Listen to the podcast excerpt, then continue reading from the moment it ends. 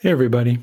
Welcome to Bringing Meditation to Life, a podcast in which we immerse ourselves in the intersection of meditation and everyday life, in which we look at the ways meditation illuminates and deepens our experience of daily living and the ways life itself does the same for our practice.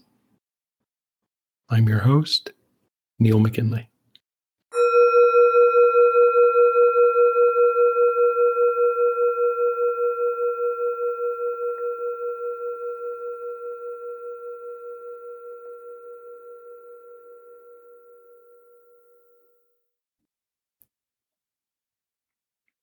One of the ways we can bring meditation to life for ourselves, one of the ways we can help the practice become more relevant in our lives, is by understanding this work through frameworks and activities that are already alive for us.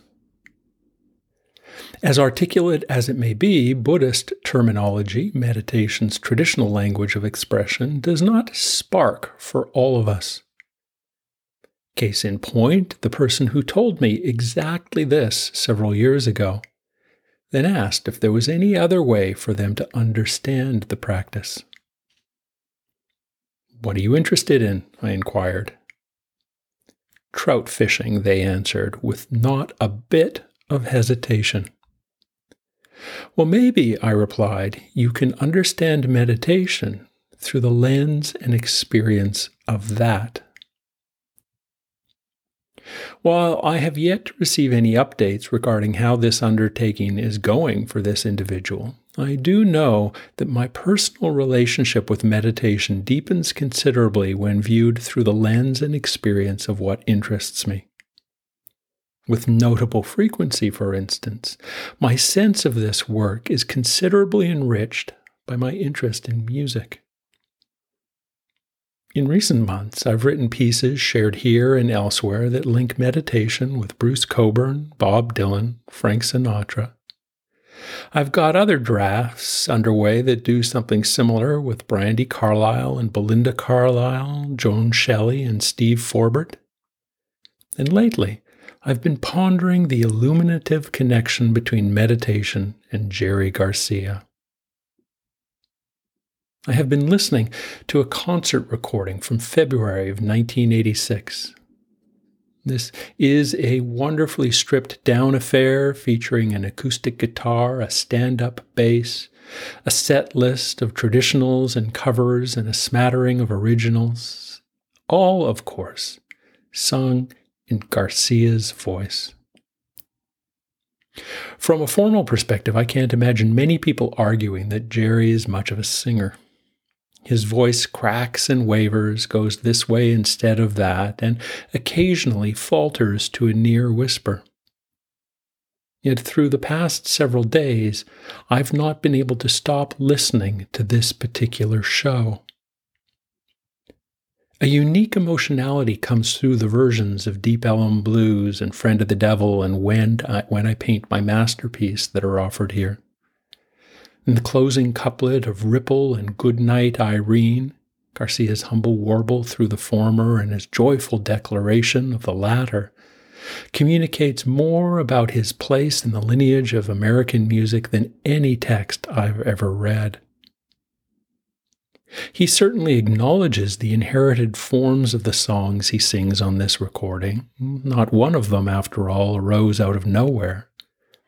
But he lets the walls holding these forms, the notes and chords, the words and phrasings, be flexible as he sings, be porous and adaptive.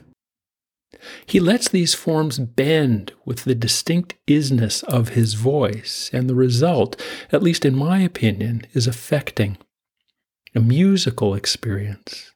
More than this, a human experience that is vibrant and alive. Which reminds me of the importance of letting the forms of meditation practice be flexible as well.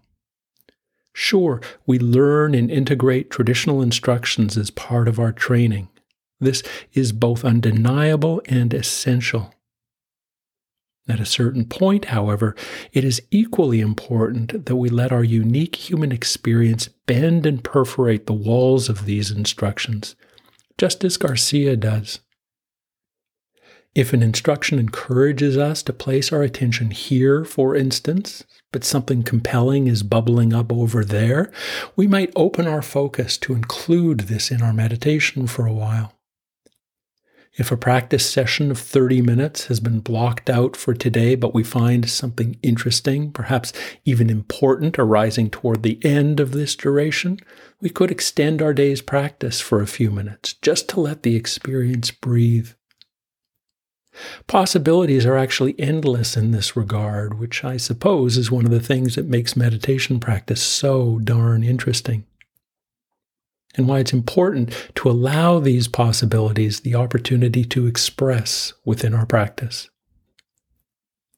Because at the end of the day, meditation isn't really about following instructions. These are really more properly understood as means to an end. And this end is familiarity, simply becoming more familiar with what our lives are in this moment.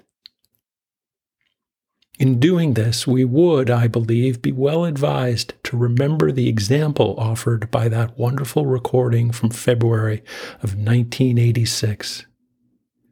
We would be well advised to practice like Jerry, or perhaps even more to the point, practice just like ourselves. Thanks for listening, everybody. As always, you can learn more about myself and my work, including the affecting and transformative online gathering community, through my website, neil mckinley dot com. And I hope you consider signing up for my newsletter when you're there, which is a regular source of insight and updates and a reminder of the role that meditation can play in our lives. Until next time, take care and be well. And let's keep doing this work together. Let's keep bringing meditation to life.